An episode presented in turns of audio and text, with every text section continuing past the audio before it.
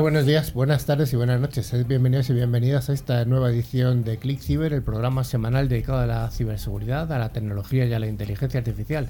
Un programa que realizamos cada semana desde Madrid y que distribuimos a través de más de 130 medios de comunicación de varios países, tanto en radio como en televisión. Los países desde los que nos seguís son Argentina, Bolivia, Chile, Colombia, España, Ecuador, Estados Unidos, México, Perú, Venezuela la República Dominicana. Creo que no me falta ninguno, don Carlos. Por ahora no, pero a ver si vienen más en el 2024. Yo creo que sí. Seguramente. El equipo de hoy está formado por doña Maribel. Hola, ¿qué tal? ¿Otra vez por aquí? Otra vez por aquí, doña Belén. Hola, buenos días, buenas tardes y buenas noches. Muchas gracias. El cerebro del programa, don Carlos Valerdi. ¿Qué tal? Bueno, estoy un poquito apenado porque ya estamos sobre los últimos programas de este año. El penúltimo. El penúltimo. Lo bueno es que el año que viene seguimos. Eso es la, buena seguro Que sí. Y también tenemos hoy dos invitados en el programa. Tenemos a don Juan Denia. Hola, Juan. ¿Qué tal, Carlos? Muy buenas. Eh, primera vez en el programa y, y, muchas gracias por la invitación. Encantado de estar con vosotros. Seguro que vas a aportar algo. Y también tenemos a la invitada que estará al final del programa, aunque si quieres intervenir, Eva, Eva Prieto, ¿qué tal? Muchas gracias, Carlos. Encantada de estar aquí y, y participar en este programa. Hoy ese equipo, además tenemos eh, en el estudio tantos chicos como chicas, eso está bien, me gusta, me gusta. Y, es justo dar las gracias como todas las semanas a LOT, a Cato Networks, a Clarotti, a F5, a ForcePoint y a Tren Micro que hacen posible cada semana este programa. Bueno, también damos un cordial saludo a toda la audiencia que nos sigue mientras realizan cualquier tipo de actividad. Por ejemplo, ahora que ya empezó el invierno y días lluviosos, leer un libro tranquilo. Esquí, ah, no, no. Es que esquiar escuchándonos puede ser un poco peligroso. Mejor leer un libro tranquilos o, bueno, mirar alguna serie y escuchar el programa, por supuesto, para enterarse de las últimas noticias. Y durante toda la semana nos podéis seguir a través de las redes sociales, X, LinkedIn o Facebook, o de nuestro email, info.clickciber.com. Además, recordamos y recomendamos visitar nuestra web llena de interesantes contenidos, clickciber.com. También informamos de que se puede acceder a todos los programas anteriores a través de nuestros podcasts disponibles en Spotify, iBook, Apple Podcasts, TuneIn, YouTube, Twitch, Amazon Music. Y además, invitamos a suscribirse en cualquiera de estas plataformas y animamos a darle like, por supuesto, para sentirnos queridos. Por ello, solo tienen que buscar la palabra clave ClickCiber. Don Carlos, que vamos a tener en el programa de hoy? Bueno, como cada semana vamos a empezar diciendo que una semana como esta, pero de hace 96 años, no, ayer. Yo no había nacido siquiera, ¿eh? Y mira que yo tampoco. Yo creo que tampoco. Más precisamente el 12 de diciembre de 1927 nace Robert Norton Noyce apodado el alcalde de Silicon Valley, cofundador de Fairchild Semiconductor en 1957 y de nuestra amiga, de que ya la tenemos últimamente bastante, Intel en 1968. Vaya currículum, ¿eh? Haber fundado esas dos empresas, madre mía. Bueno, seguiremos con nuestro índice del programa que cada semana nos trae Cato Networks, que es una solución que proporciona la plataforma SASE más robusta del mercado. La tecnología de Cato Network converge todas las funcionalidades de red y de ciberseguridad en una única consola, permitiendo simplificar la infraestructura de red, mejorando la seguridad, el rendimiento y la productividad. Y de esta manera recorreremos el menú de nuestro programa de hoy, pasando por las noticias de cada semana, las más relevantes que vienen muy jugosas, nuestra ciberpíldora donde hablaremos de Metasploit. Anda, no hemos hablado de eso. Bueno, eh, se viene una sorpresita. Las tecnoefemérides, un monográfico donde hablaremos del PAM. Vamos a ver qué es esto de PAM. No vamos a adelantar nada. Y la invitada de la tarde, Eva Prieto de Keitron. Pues vayamos con ese primer bloque, el bloque de noticias de ciberseguridad. Pero antes recordamos a toda nuestra audiencia que una de las noticias será una noticia fake. Así que vamos a ver cuál es.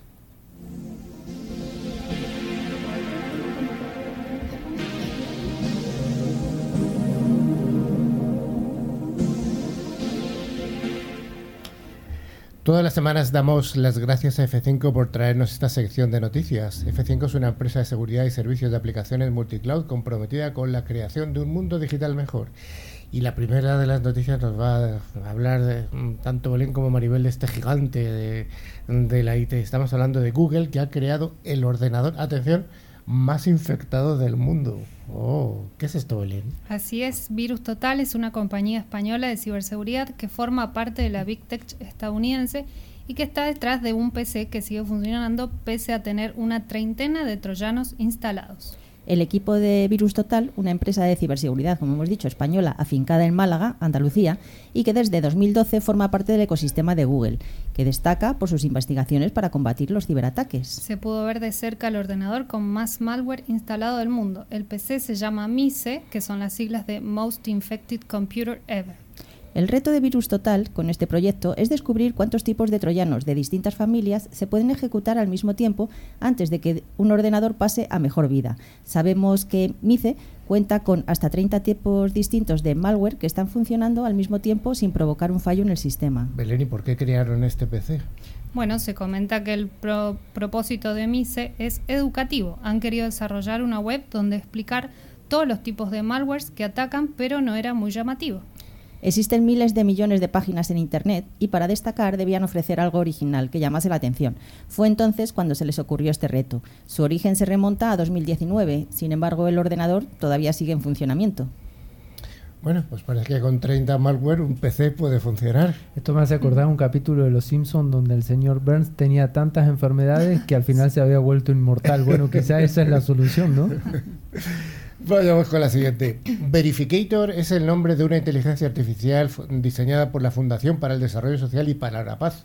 En efecto, esta fundación radicada en Berna, capital de Suiza, ha desarrollado un software basado en inteligencia artificial llamado Verificator, que servirá para gestionar conflictos diplomáticos empresariales o incluso familiares de forma totalmente imparcial. Este software se apoya en inteligencia artificial para dete- detectar incongruencias o mentirijillas entre las distintas partes de un conflicto. Así, hace preguntas de control como ¿cuál es tu color preferido? o ¿dónde has pasado tus últimas vacaciones? Verificator compara en tiempo real con las redes sociales para saber si el sujeto está diciendo la verdad o cómo miente. Una vez que Ve- Verificator confía en los distintos sujetos, es capaz de verificar y dar veracidad a los compromisos que están asumiendo ambas partes. Se va a probar la eficacia del verificador en una próxima reunión entre representantes del PSOE y de Junts en las próximas semanas. Externamente se ha dotado verificado- a Verificator de una figura humanoide para facilitar la tarea a los distintos contrincantes. Para ello se ha diseñado un muñeco vestido de Papá Noel con voz sintética que formula las preguntas, escucha respuestas y da un veredicto. Bueno, pues ahí está, una noticia muy interesante. ¿No va a petar el verificador con esa prueba que le van a poner? No sé, es- no sé.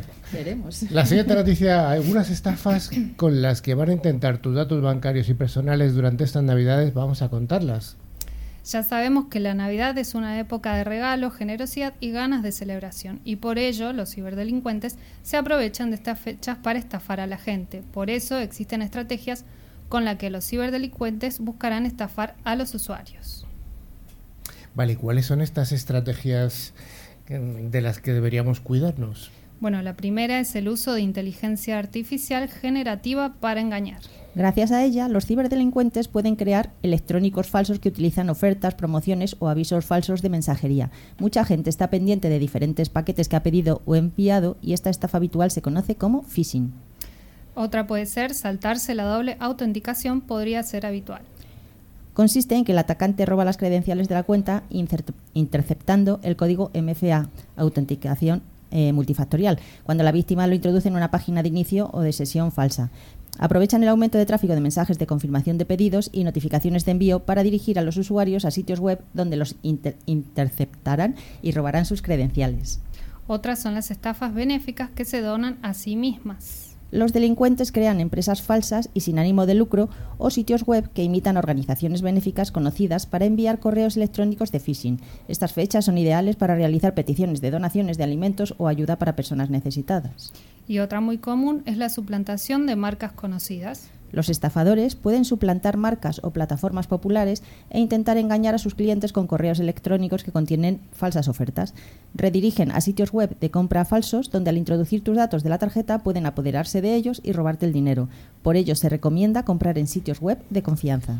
Carlos, esta es una noticia que parece recurrente todos los años y siempre la comentamos, pero al final lo que decimos siempre, ¿no? El público se renueva. Entonces, eh, últimamente los correos electrónicos de phishing que están llegando son espectaculares. Hay algunos que son que ya uno dice se podrían esmerar un poquito más porque es demasiado falso, pero a mí me ha pasado esta semana que lo he reportado en el grupo nuestro un correo de una empresa de turismo que es perfecto, Y Podemos decir la empresa de turismo, es Sí, Booking. es Booking, es Booking.com. Les alertamos que se fijen porque evidentemente hay una suplantación de identidad importante y llega avisándonos que nos han bloqueado la cuenta por una actividad sospechosa.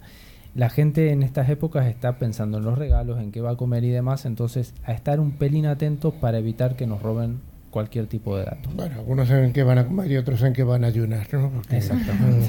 La tripa, luego el estómago. En fin, una noticia que vamos al sur de España, un ayuntamiento que está defendiéndose razonablemente es el ayuntamiento de Cádiz que está blindando su seguridad.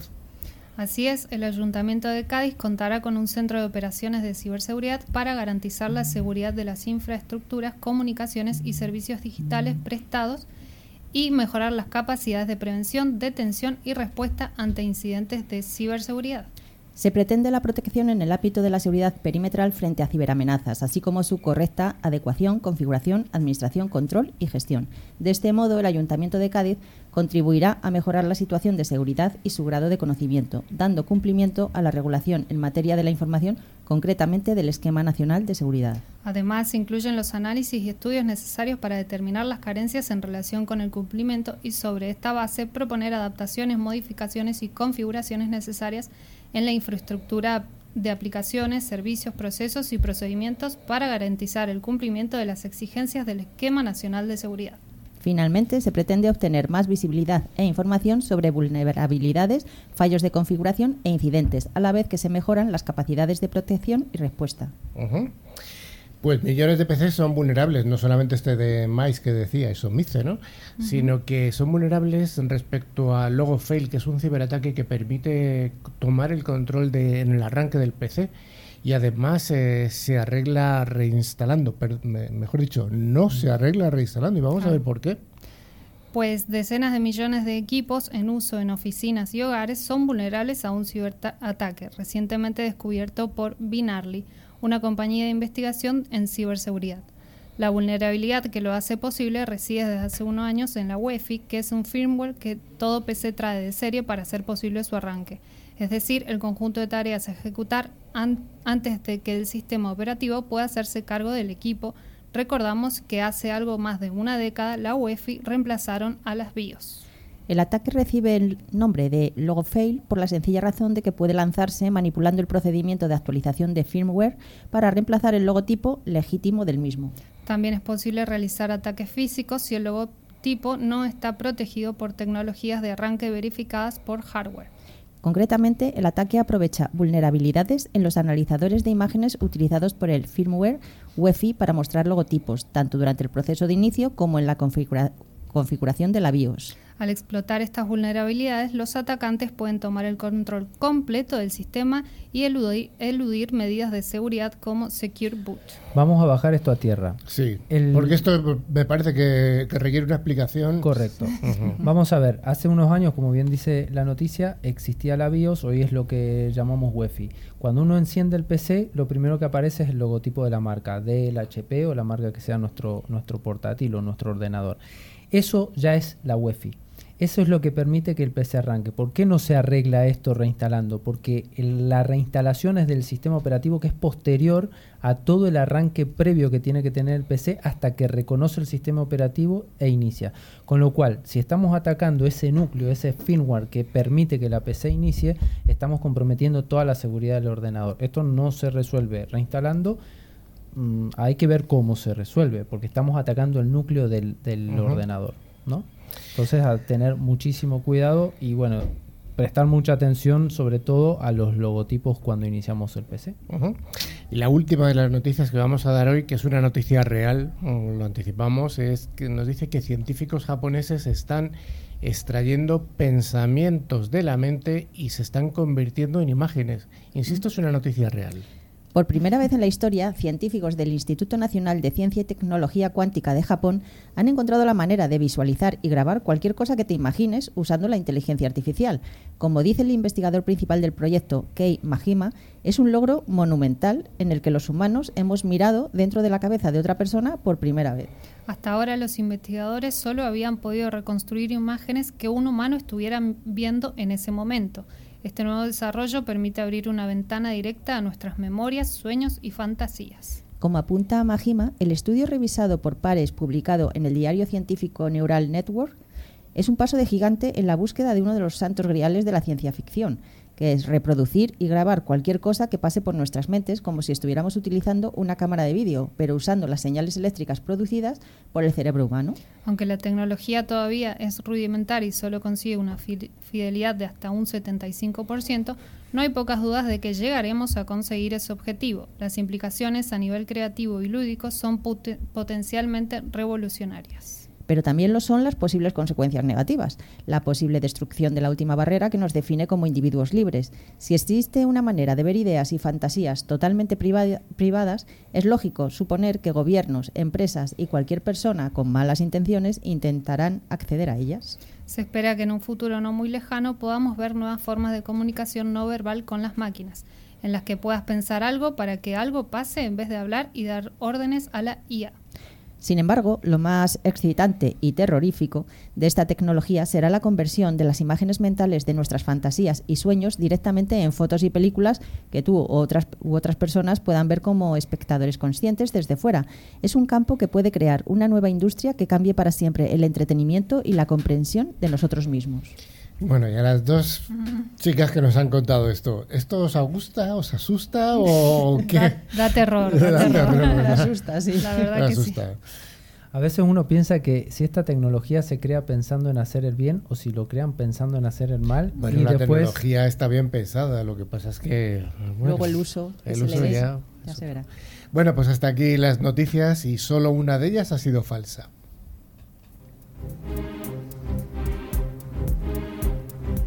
NewsClick Cyber es el programa semanal líder en la radiodifusión en español. Si quieres estar al día de las novedades, escuchar nuestras ciberpíldoras y a los responsables de grandes empresas, escucha NewsClick Cyber.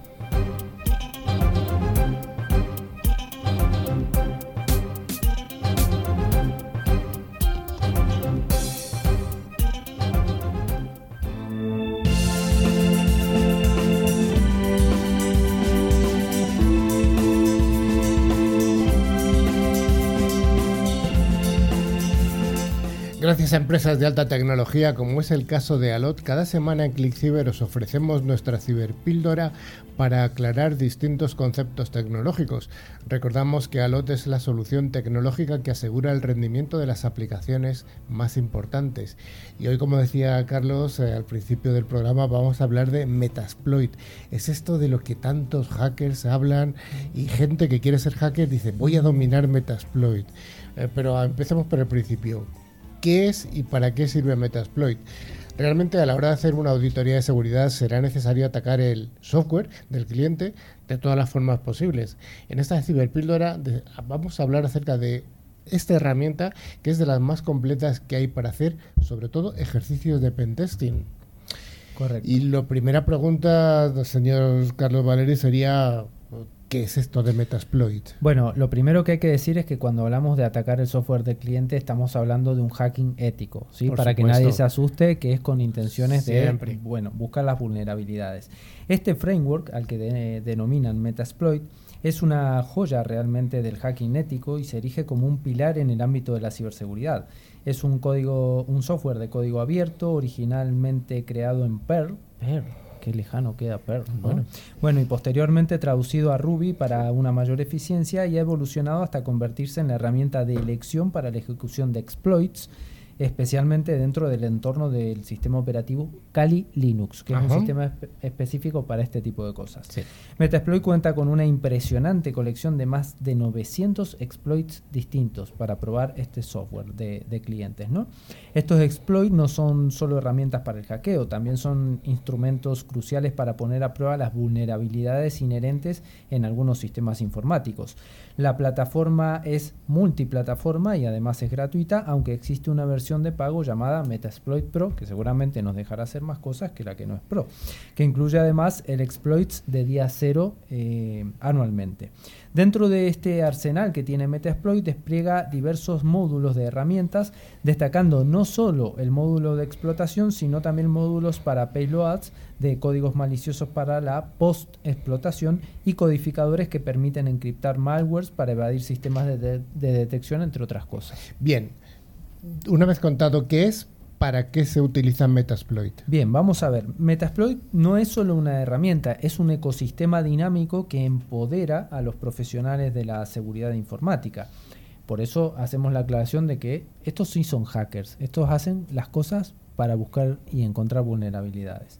Desde la identificación de vulnerabilidades hasta la ejecución de los exploits y la eliminación de los rastros, el metasploit es la brújula que guía a los éticos exploradores de ciberseguridad a través de las complejidades de- del mundo digital. ¿no? Bien, y ahora que ya sabemos lo que es el metasploit, es hora de que conozcamos las funciones que tiene esta herramienta para las pruebas de penetración, es decir, para qué se usa. ¿Para qué se usa realmente? ¿no? ¿En Exactamente, vamos casos? a ver. Escanear y recopilar información. Bueno, utilizando herramientas como por ejemplo Nmap, Metasploit realiza una recolección exhaustiva de datos sobre el objetivo del ataque. ¿sí? Esto es la primera.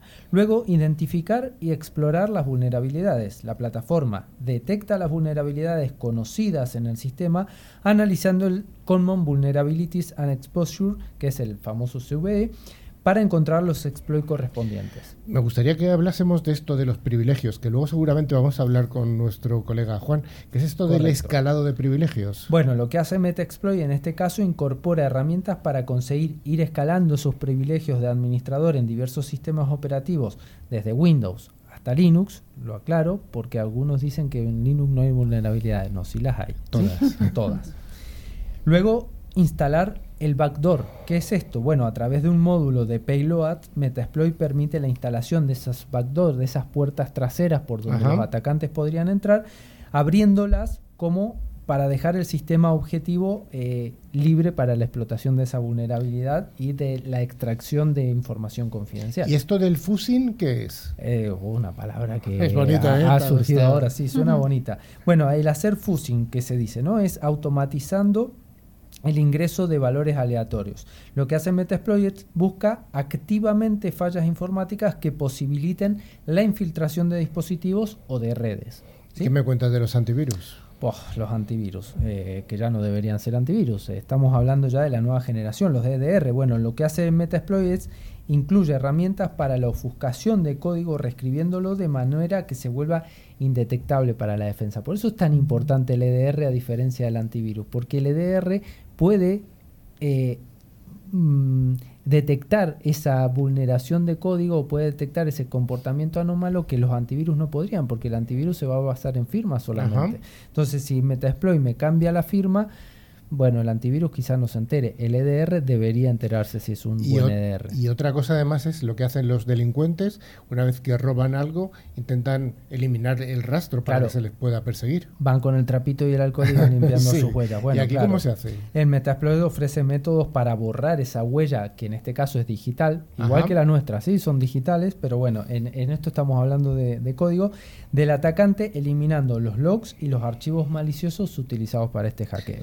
Bueno, hemos dado un repaso a lo que es Metasploit, para qué se utiliza. Siempre se utiliza en hacking ético, aunque Correcto. pueda tener malos usos, pero la realidad es que es una herramienta muy utilizada, además es una herramienta de aprendizaje también para aquellas personas que se quieran formar en técnicas de ciberseguridad. Aquellos que se quieran formar lo tienen, está disponible, es gratuito y hay un montón de cursos que están muy bien explicados de cómo utilizarlo.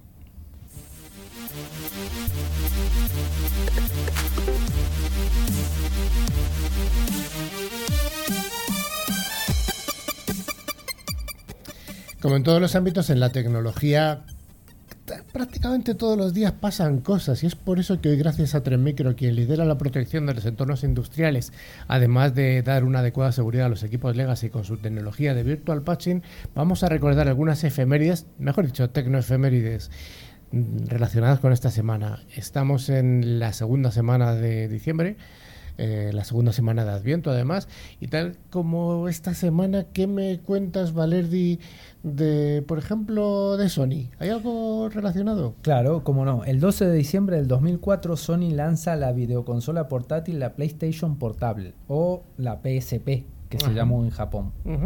Maribel, ¿te gusta la astronomía? ¿Te gustan los viajes espaciales? Cuéntame algo de la Luna. Sí, sí, pues mira, el 11 de diciembre de 1972, el comandante Eugene Cernan se convierte en el último ser humano que ha pisado la superficie de la Luna. 1972 y no hemos vuelto a la Luna, ¿eh? Oh. Todo el mundo se acuerda de qui- quién, prim- quién pisó primero la luna, ¿cómo se llamaba? Fue Armstrong. Armstrong, pero nadie se acordaba del último. Ah, último. Muy buen, bien cerebro. Y Maribel. nadie se acuerda del que no la pisó. Carlos Leyer, por ejemplo. Bueno, em, ¿qué me cuentas además de alguna noticia de Google, Carlos? Sí, claro, como no podía ser de otra manera, el 11 de diciembre de 2008 Google lanza al público general la primera versión estable del Google Chrome. Hoy en día todo el mundo lo usa. Bueno, fue en 2008 eh, para el sistema operativo Windows. Ajá. Belén, ¿llegaste a jugar tú al Doom? ¿Cuándo se.? No, no, no. Pero, No pero me lo, suena. pero lo sabes. Sí, sí, seguramente. ¿Qué nos cuentas? El 10 de diciembre de 1993, eh, ID Software lanza Doom, un juego FPS eh, de temática de ciencia ficción y de terror. Sí, además muy violento. jugado, ¿no? Que era el Sí, arma sí, que iba era muy violento. sí, sí, muy- Salía mucha sangre además. Em, don Carlos, eh, ¿qué me cuentas de Windows 2.0? Estamos Bueno. hablando ya de algo. Mira, 9 de Antiguo. diciembre de 1987. Hace ya un tiempo, ¿no? Bueno, Microsoft lanza su interfaz gráfica de usuario, la GUI, ¿sí? Por las siglas en inglés, de 16 bits del Windows 2.0. Yo Mm. no lo vi. 1987. Yo empecé con el 3.1. Yo empecé con el 3.0. ¿vale? Pero bueno, Bien, estamos ahí, ¿eh? estamos ahí, ahí.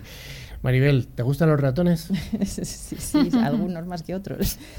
Pues mira, el 9 de diciembre de 1968, Engelbart y un grupo de 17 investigadores que trabajan con él en el Instituto de Investigación de Stanford, en Menlo Park, realizan la primera demostración pública del mouse. O sea, el ratoncito. 1968, ¿eh? Joder, es 68. antiguo.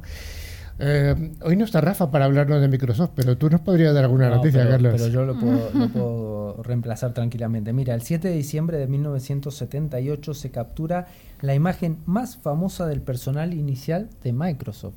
Eran unos 7, 8 personas, un Bill Gates hiper extremadamente joven, ¿sí? Y fíjate una cosa, esa fue la, una de las fotos más famosas del mundo y la foto más vista del mundo, ¿sabes cuál es? La del Windows 98. Ese Oh. paisaje que se ve es la foto más vista en la historia de la humanidad. Claro, todo el mundo la tiene, ¿no? O la tuvo de fondo de pantalla Sí, alguna sí, vez. La la conocen. Y Belén, ya para acabar, ¿nos cuentas la última noticia, la última La tecnoefeméride? última, Eso es, el 7 de diciembre de 2004 se presenta la tecnología de red inalámbrica de corto alcance llamada Bluetooth. Y yo siempre me gusta contar, siempre que hablamos de Bluetooth, me gusta contar quién era el señor Bluetooth. No sé si lo sabéis, pero os va, os va a gustar mucho. Bluetooth era, era un. eh, en época estamos hablando, yo creo que era eh, como el año 1000 aproximadamente, era un, eh, era un rey de la del, del mundo normando que tenía un diente azul, se llamaba Bluetooth. Entonces, como Bluetooth se desarrolló en parte eh, por los países, eh, pues yo creo que fue Suecia, alguno de los Sí, países, nórdicos. nórdicos, Finlandia, Suecia, sí. Finlandia, pues lo tomaron como, como el nombre de, este, de esta tecnología. Pero este señor Bluetooth tiene una historia detrás. Y este era el, el- era el jefe de pues, su pueblo, y entonces eh, pues hacía sus correrías por la zona del- de los países bálticos, y hasta que una vez le capturaron ¿no? Los- sus enemigos. Creo, creo recordar que la, la Liga Hanseática, pero esto no estoy muy seguro, habría que buscarlo. Entonces le capturaron y le dijeron, mm, os vamos a, vamos a pasaros por la por espada, ¿no? Y entonces él dijo, pues no sé a cuántos tenía que, si eran sus soldados, 100 personas, y dijo, bueno, vamos a hacer una cosa, a mí me cortáis la cabeza al primero y voy a dar pasos, por tal paso, cuanto tal- el número de pasos que dé es el número de mis soldados que vais a salvar. Creo que dio 12 pasos con la cabeza cortada. Una historia muy bonita del señor Bluetooth. ¿A qué no la sabíais? Curioso.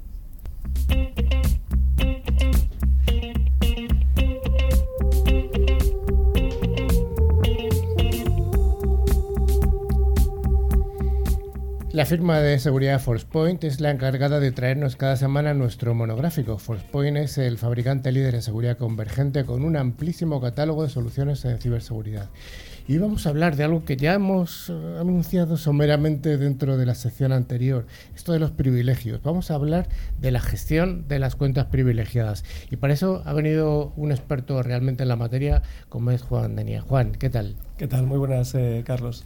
Eh, sí, Juan, efectivamente. ¿eres de dónde? De- bueno, eres de dónde Yo estás est- trabajando. Yo estoy mejor trabajando, sí, sí, estoy trabajando en Delinea, que es uno de los líderes en el ámbito del PAM, y, y soy el responsable de canal para España y Portugal. Vale. PAM es gestión de cuentas privilegiadas en inglés, ¿no? Correcto, el acrónimo en inglés es Privileged Account Management y efectivamente ese es el, es el- Fíjate, habría que empezar por el principio. ¿Qué es una cuenta privilegiada? Pues mira, Carlos, cuando accedemos a cualquier sistema nosotros tenemos que usar un usuario y un password, un MFA, una manera de identificarnos. Pero además de nuestras cuentas normales para acceder a las cosas, eh, los administradores de los sistemas, las redes, los servicios que se usan, necesitan administradores, gente que los gestione, que cambie las configuraciones. Y claro, esas cuentas no son como las nuestras, permiten hacer muchas más cosas de las que hacemos nosotros. Entonces, eh, esas son las cuentas privilegiadas y requieren de una protección especial. O sea, una cuenta privilegiada no es la cuenta del presidente de la empresa. Bueno, también puede llegar a serlo. Pues yo, yo diría que es más una cuenta VIP que privilegiada en este caso, pero sí, sí, una cuenta privilegiada normalmente es la que tiene una capacidad de hacer algo más que las cuentas normales. ¿Esa cuenta privilegiada la puede tener una persona de muy baja escala dentro de la empresa? Normalmente suelen gestionarlas personas de los ámbitos de, de tecnologías de la información, la gente de IT, la gente de outsourcing y muchas veces están un poco fuera de control porque cada vez que necesitamos que un sistema hable con otro y haga algún cambio o hacer algún tipo de actividad, hay veces que necesitamos incluso crear cuentas que, para que las máquinas hablen entre ellas con privilegios. Entonces, hay muchas más cuentas privilegiadas de las que pensamos en las organizaciones y el acceso de gente que muchas veces ni nos pensamos. El acceso de gente que, que a veces no pensamos. ¿De quién estamos pensando? ¿De alguna persona externa? Claro, eh, cuando yo le doy a un proveedor de tercero de TI mm, el acceso para gestionar, yo qué sé, mis bases de datos o un desarrollo en mi organización de una aplicación, le tengo que dar acceso privilegiado a ciertos sistemas y le suelo pasar cuentas. Y muchas veces el control no es demasiado estricto. Entonces, ese tipo de planteamientos puede llevar a que una cuenta privilegiada esté en manos de quien no pensamos, ya no pensando en que vaya a hacer el mal, sino simplemente desde el punto de vista de control. ¿Y qué me cuentas eh, de estas personas que están de una forma muy corta en el tiempo en una empresa? Estoy pensando en los becarios, personas que normalmente se le da un trabajo muy técnico y pues para como se suele decir en el argot para tú pica código, ¿no? Correcto, sí, sí, efectivamente. En ese tipo de, de entornos también pueden llegar a tener cuentas privilegiadas y como tú bien estás diciendo, hay muchos cambios en organizaciones. Entra gente, sale gente, cambia un proveedor, gente nueva que llega a ese proveedor, gente que sale. Eso suele implicar una rotación y un cambio en, en las cuentas que necesito durante un tiempo que requiere una gestión. Entonces, si no lo haces de una manera profesional, puedes tener bastantes problemas a la hora de gestionarlo. Una cosa, hilando con la noticia que hemos mencionado hace un ratito, ¿por qué es importante tener una buena gestión de cuentas privilegiadas? Esto uniéndolo con lo del phishing, ¿no? Para que la gente lo, entienda. Claro, si yo robo la cuenta que yo uso habitualmente para acceder a un sistema eh, sencillo, pues puedo llegar a tener cierto acceso a información. Pero si yo robo la cuenta de un administrador de sistemas, eh, las capacidades de meterme en la empresa y de hacer cosas con esa cuenta son enormes. Por ejemplo, robar la base de datos de clientes. Por ejemplo, o echar abajo un sistema, o crear sistemas fake para poder a- atraer a gente, o, o conseguir más información.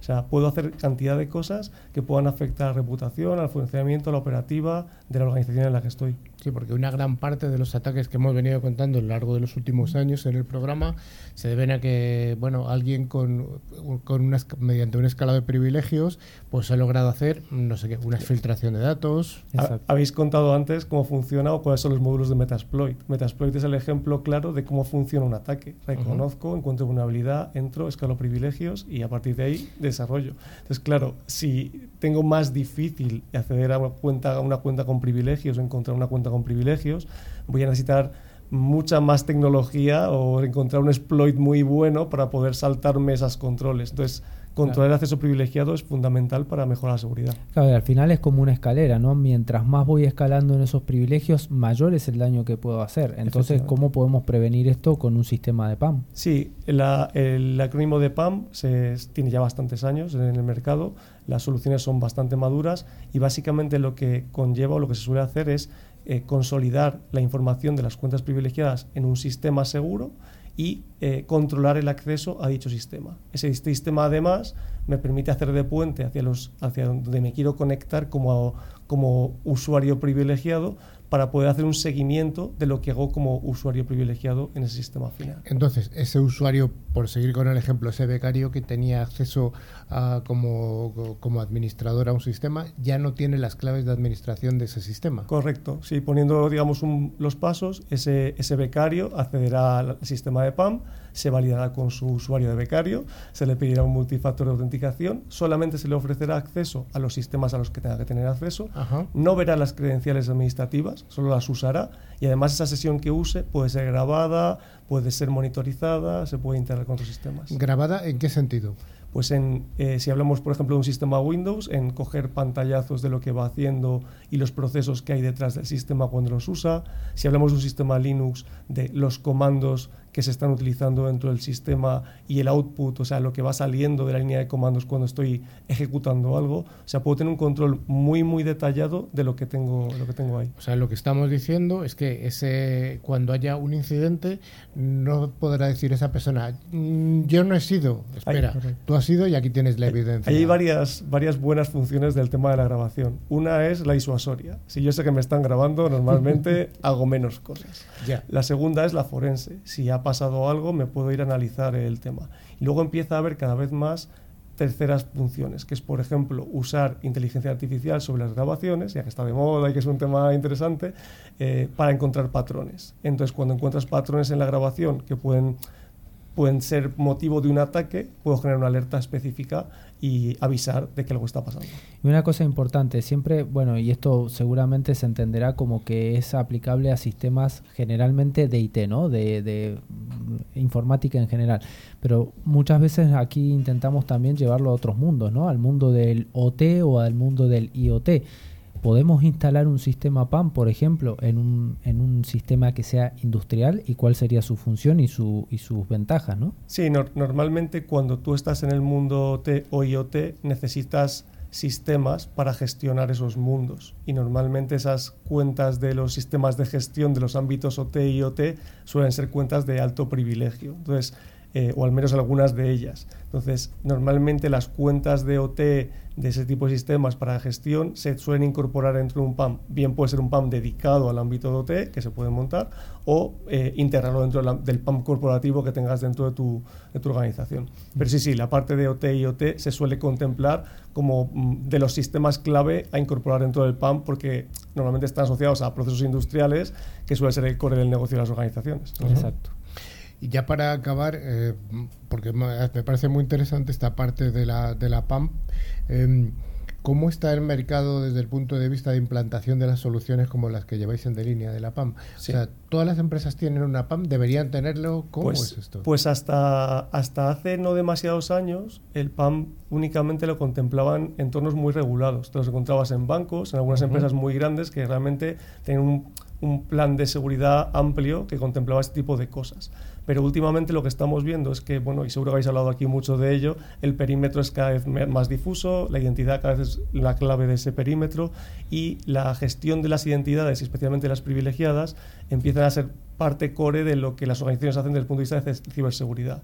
Entonces, o bien por auditorías de seguridad que se hacen a las organizaciones o por requerimientos normativos, regulatorios y demás, o incluso porque te lo pide un ciberseguro, que nos ocurre también, que, está dentro de, ese, de, esa lista de cosas que estamos viendo, lo que estamos viendo es un auge bastante importante de peticiones de organizaciones, ya ni siquiera enormes, sino de tamaño medio, medio alto, para incorporar este tipo de sistemas en su, en su entorno. O sea, va bajando de, empresas muy grandes a empresas hasta, medianas. Hasta hace un tiempo costaba que la gente supiera lo que es esto del PAM y yo creo que cada vez más es algo que incluso se está demandando de manera bastante, pues eso, por parte del mercado como tal. Entonces eso es algo que yo creo que es bueno porque mm, eh, montar este tipo de soluciones, como estamos hablando de, los, de las cuentas más dañinas dentro en malas manos, eh, realmente mejoran enormemente, sin un desembolso enorme o sin una complejidad enorme, la seguridad de una organización. Entonces yo creo que es algo interesante. Me, me gustaría acabar contigo con esta pregunta, que ya la estás esbozando tú,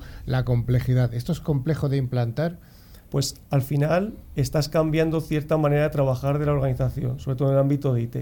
Eh, que son los que más acostumbrados al cambio, claro, por otra parte. Sí, por un lado sí, pero por otro lado también tiene sus costumbres. Y cuando tienes la posibilidad de hacer todo y de repente te limitan, pues hay gente que no lo lleva del todo bien. Entonces eso, o sea, hay una parte de la gestión de cambio interesante. Lo bueno de que las empresas no, organizaciones no tan grandes entren es que en esos ámbitos donde los departamentos de IT no son enormes y donde el número de sistemas no son grandísimos, el montar este tipo de soluciones es relativamente sencillo. En empresas mucho más grandes se puede complicar un poco. También es verdad que hay una ventaja importante este tipo de soluciones no implican un all-in, no es lo hago todo el día uno. O sea, puedo empezar decidiendo cuáles son mis sistemas más críticos, ese tipo de sistemas, coger sus credenciales, ponerlas dentro del entorno de PAM, eh, empezar con un entorno de Friends and Family, podemos decir que se abra, ¿no? Un entorno chiquitito de prueba para, para ver que las cosas van bien y a partir de ahí ir añadiendo más, más y más sistemas. Con lo cual, bien planteado, un proyecto de estas características no tiene por qué ser ni muy caro ni muy complicado. Y además se tiene valor muy rápido, que eso yo creo que también es algo muy interesante. ¿Y tiene alguna ventaja desde el punto de vista de, funcionalidad, quiero decir,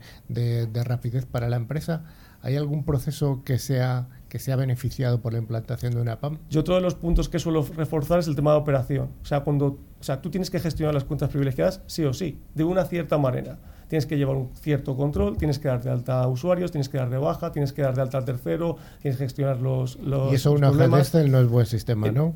una hoja de Excel no suele ser un buen sistema, eh, sí, o un post-it que a veces que también. Sí, también.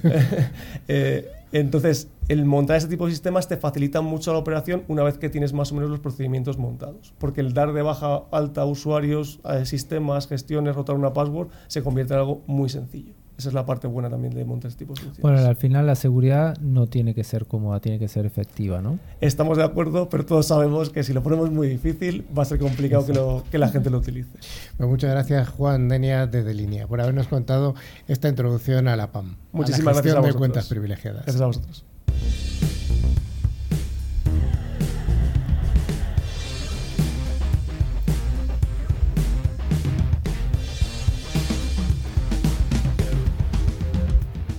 Pues en nuestro penúltimo programa de la temporada tenemos el placer de contar con nosotros con una directiva de, una empresa importante del ámbito de la ciberseguridad. Eva Puerta, ¿qué tal? Muy bien, encantada de estar aquí con vosotros. Bueno, encantado de que estés con nosotros y encantado de que haya una mujer más en un puesto directivo de la ciberseguridad, que desgraciadamente no es lo habitual, a pesar de que dentro de nuestro programa humildemente siempre intentamos impulsar este tipo de actividad por parte de las chicas. Eh, ¿Qué es Catron? Pues Catron es una empresa tecnológica que proporciona soluciones y servicios IT y de ciberseguridad. Lleva más de 35 años, la friolera de 35 años en el sector y a la cual me incorporé hace siete años como directora general. directamente como directora general, anda, anda, eso está muy bien. ¿Qué tiene? ¿Formación de empresarial, técnica, una combinación? Pues yo en otra vida estuve en Abengoa, yo estudié Teleco, ingeniería de Teleco, y bueno, pues estuve en Abengoa mucho tiempo con puestos directivos y surgió esta oportunidad que para mí era un reto y, lo acepté. Dentro de Catron, eh, la parte de ciberseguridad es una parte importante, es la única parte. ¿Qué otra, ¿A qué os dedicáis además? Pues nosotros somos, colaboramos con diferentes fabricantes, eh, con Cisco, HP, en tema de servidores, almacenamiento, IT, etcétera. Y en ciberseguridad, eh, la verdad es que desde que entré hemos hecho mucho foco porque bueno, era un, un área que, que, se veía que iba a tomar eh, pues eso, mucha importancia. Nos hemos certificado en la ISO 20000, la 27001, ahora estamos, la semana que viene tenemos la auditoría del Esquema Nacional de Seguridad y bueno, proporcionamos eso, soluciones y servicios eh, a, nuestras empresas. Las empresas eh, con las que, que, son vuestras clientes están solamente en España, en más países.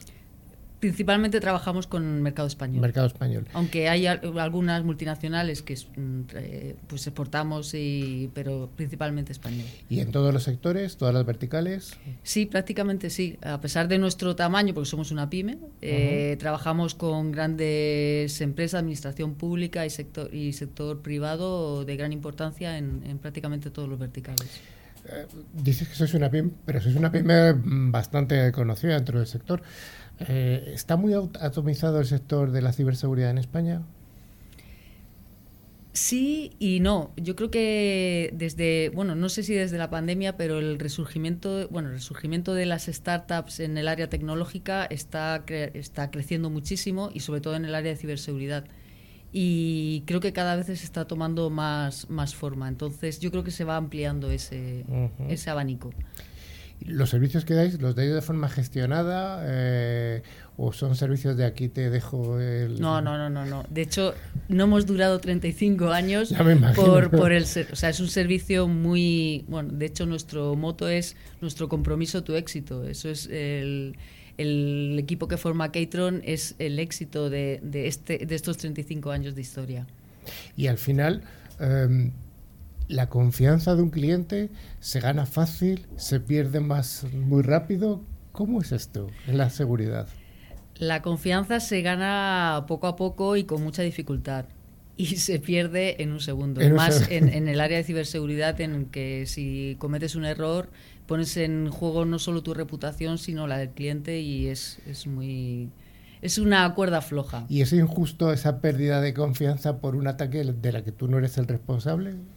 ¿Cómo lo ves esto? Es una pregunta complicada. Es ¿eh? una pregunta complicada porque, bueno, el cliente te contrata a ti para protegerte, protegerse y, esa responsabilidad depende de ti. Entonces, yo creo que en un 99,% está la responsabilidad es tuya y te, tienes que estar preparado. Por eso nuestra formación y nuestra preparación para, para asegurar ese servicio muchas veces hablamos en el programa de que la seguridad, la ciberseguridad es como una cebolla que tiene múltiples capas y la verdad es que una capa la ha contado eh, Juan con, con, la PAM, pero realmente nunca sabes que estás seguro al 100% porque la ciberseguridad, la seguridad mejor dicho, no existe al 100% como tampoco existe la vida analógica. ¿no?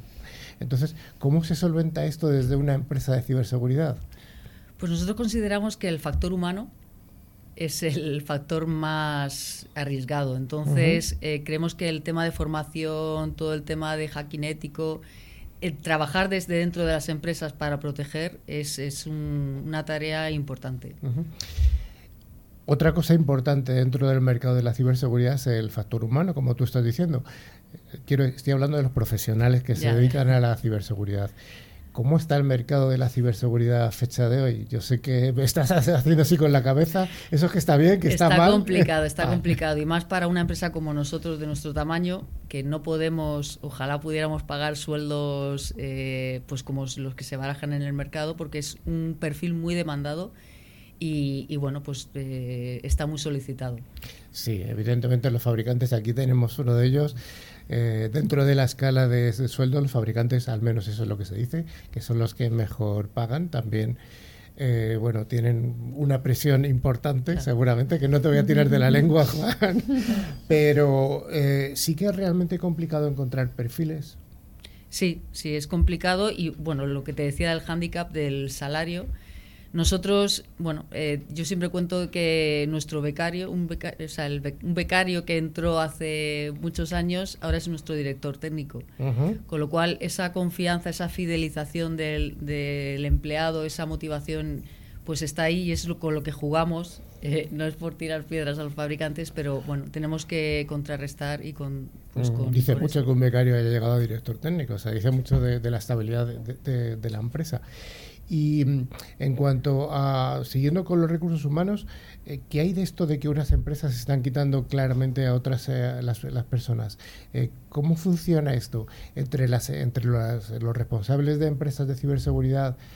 ¿Os habláis entre vosotros? ¿Te hablas con Nos hablamos, nos hablamos. Bien, ¿o vale. Nos hablamos bien. Yo, yo soy de las que, bueno, creo que se suma más que se compiten y, hablando se entiende a la gente. De hecho, pues ha habido casos de que se nos iba a ir alguien y hablando, pues hemos preferido que se fuera a un amigo que a un enemigo. Y entonces, pues eso, se, se dialoga y yo creo que al final, pues las relaciones empresariales se basan en relaciones personales y, y todo funciona así. ¿Pero hay enemigos o hay adversarios?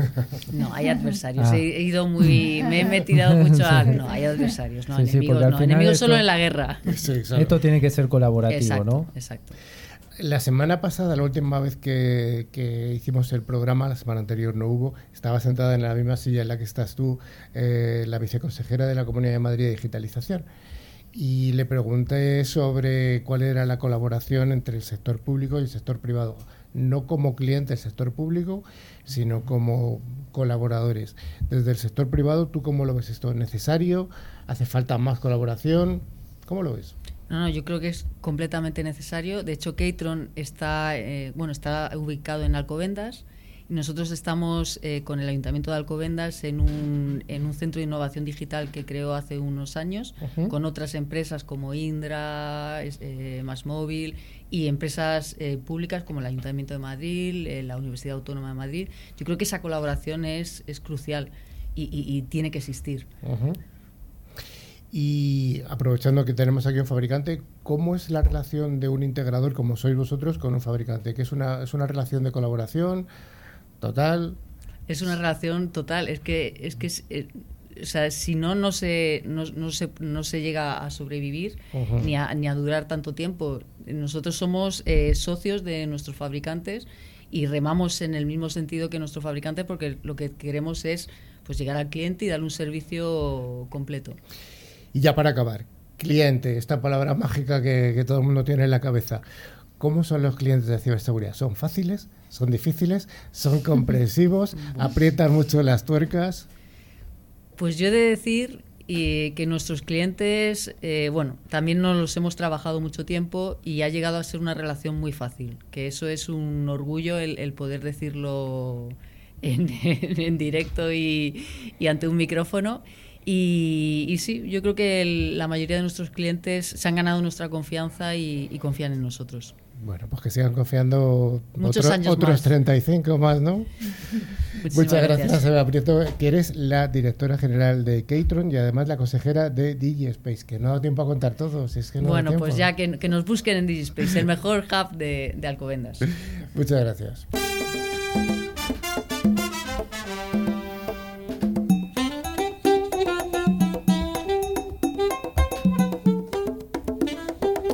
Cada semana llegamos a esta sección en la que sorteamos las dos licencias de antivirus con calidad profesional válidas para un año. El valor de cada licencia es de unos 50 euros, 50 dólares al cambio, y se puede instalar en tres dispositivos que podrían ser PC, Mac, tablets o móviles. Y don Carlos Valerdi, ¿tenemos ganadores de la semana pasada? Claro que sí, como todas las semanas ha sido Eduardo Marrón de Madrid y Juan José López de Valencia ambos de España, así que animamos como siempre a la audiencia de Latinoamérica, que ya saben que las licencias las mandamos por correo electrónico, así que no tienen más que responder cuál ha sido la, noticia fake que hemos dado hoy. Eso te iba a preguntar, que cuál era la pregunta. Claro, pero sí es muy sencillo, es cuál es la noticia fake y para eso solo tienen que enviarnos un mail a info.clickciber.com indicando el nombre y la localidad. Pues ya sé que sí, este capítulo semanal de ClickCiber está llegando a su final, pero si eres de los que piensan que antes o después te van a atacar y que lo importante es estar preparado, te proponemos que hables con Claroti para conseguir una visibilidad, protección y detección de amenazas de todo el espectro del XIOT que contempla tanto OT como IoT, IOMT y por supuesto IT. Pero antes de despedirnos, os recordamos que a través de nuestra web de se puede acceder a, toda, a nuestra revista digital, ver las fotos y otros contenidos de interés. Y también pueden seguirnos a través de nuestras redes sociales en X, LinkedIn o Facebook. Y finalmente recordamos que a través de todas las plataformas de podcast pueden escuchar tanto este como los programas anteriores que están disponibles en Evox, Spotify, TuneIn, YouTube, Twitch, Amazon Music, buscando la palabra clave ClickFever y dándole al like si te ha gustado el contenido. Pues ya que sí, que sí, estamos llegando al final del programa, al final de la temporada. ¿Algo más? Y la semana que viene van a haber dos noticias. La primera es el último programa, como hemos dicho, y aparte sale la nueva revista. Vamos a sacar la próxima revista ya la semana, el día para el día de Navidad sale aproximadamente. está, dedicada a qué? Vamos a dedicarlo a ciberinteligencia, pero no solo, vaya, vaya revistón, ¿eh? Va a estar hiper interesante, así que a estar atentos todos. Pues muchas gracias, Juan, Eva, Maribel, Belén, don Carlos. Nos vemos y nos escuchamos en siete días. Hasta la semana que viene. Adiós.